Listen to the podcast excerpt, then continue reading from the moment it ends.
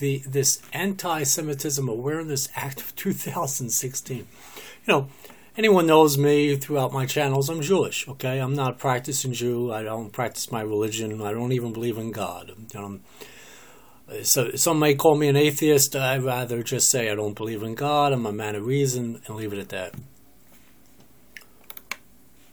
But something like this, I'm completely against. I'm against this kind of stuff. I, am sorry to say that to any Jews that do support this, but I'm against this. For one thing, there is such a thing as freedom of speech. And I figure if you want to call me a kike, you don't want to call me a Hymie, you want to call me a Jew bastard, you want to call, you want to say to me, oh, he's Jewing you down. Um, you know, um, what do you want to, else want to call me? Call me whatever you like. Even, you know, even the Holocaust, even though I have serious problems with that because um, that that uh, very much um, bothers me to speak about.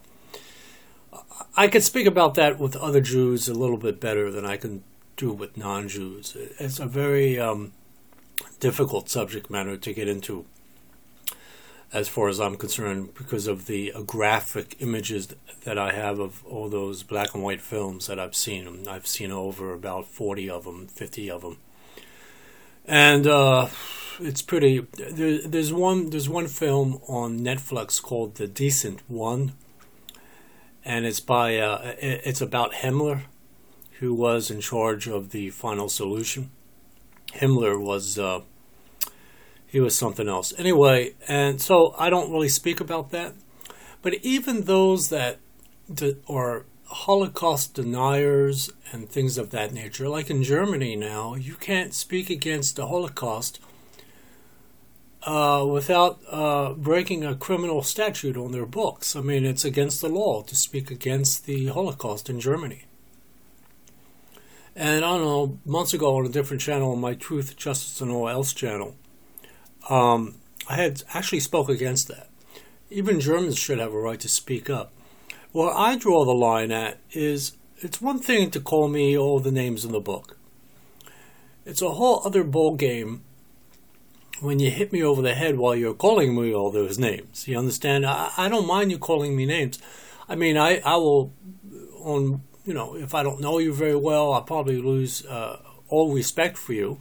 Um, I'll be bothered by it. I'll be annoyed by it. I'll be troubled by it. But the way I react to whatever a person calls me, as far as uh, being a Jewish person, um, is is my is my inner struggle or my problem. I, I consider that my problem. If, like um, like my wife, uh, a perfect example. My wife is um, on her father's side. She's hundred percent German and on her mother's side, she's English and Irish. And sometimes I will call her a Nazi just to piss her off once in a while, okay? And she knows more or less I'm kidding around, but it bothers her. It does bother her uh, because she's not a Nazi. Okay, that's an ideology. It's not. It's, you don't necessarily, um, uh, you know, just because you're German doesn't mean you're a Nazi. You know, it's crazy. Um, but uh, you know, I kid her about that. And, she laughs that off, but I'm sure it bothers her to a degree. Everyone's troubled by whatever someone calls them, be it in fun or, or not in fun. It can be in spite, can be in anger, it can be in any way, you know. But it's the person that's being called it is uh, that person, uh, like myself, if you call me a Hymie or a kike or whatever, that's up to me how I react with that normally I just keep quiet. I won't like say something negative back. I just think to myself, holy shit, I better. Well, I won't be dealing with this person anymore. I, I won't be hanging around with this person anymore. That's pretty much, you know, and I'll think twice about this person if, if I ever met, meet this person again.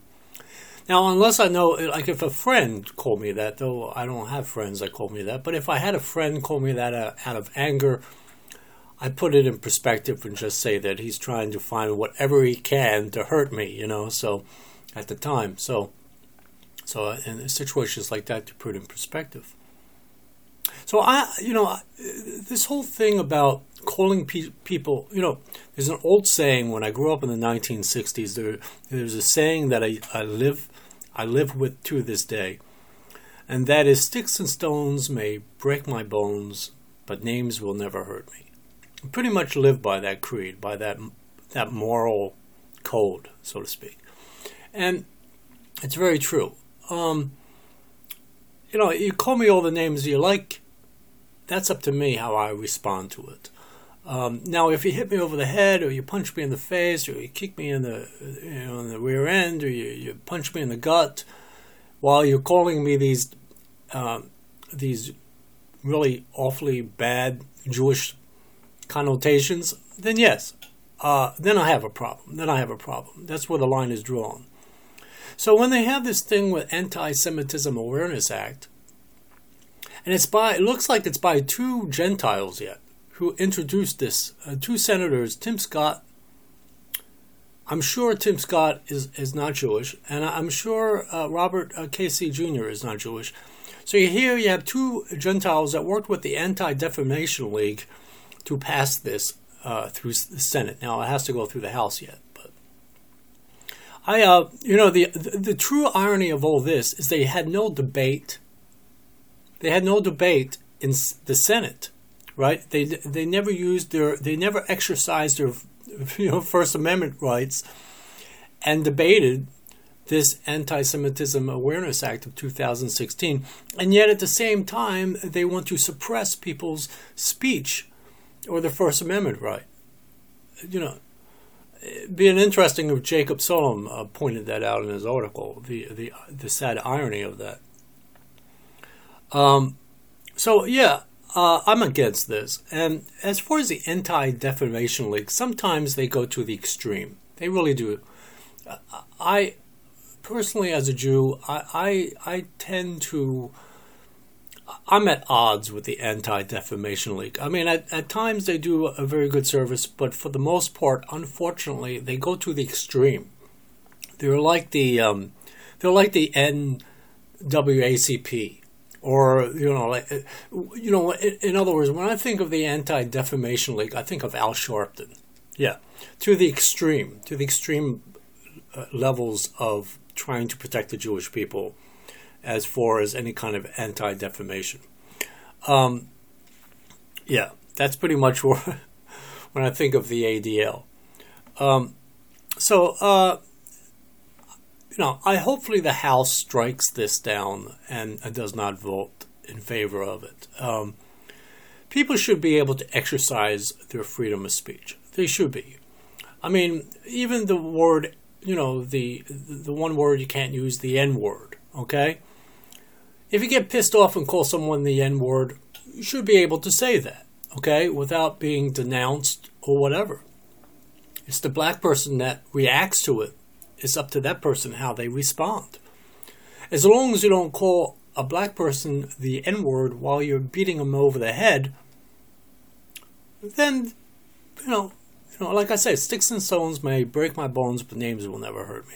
And that's pretty much, I mean, you're going to think twice of that other person that calls you names, of course. Of course. You're going to think lowly of them. You're not going to, th- you're, you're going to lose a lot of respect, if eh, even to the point of having no respect for that person. It, it, it probably probably will trouble you. It will sadden you. It will you will become quite introspective. But that's more of a subjective experience that you have to deal with and sort out in your own mind. Um, but where the line is really should be drawn, where the real hurt uh, counts is when they start to bash you over the head. When they when they punch out your eye, you lose your vision.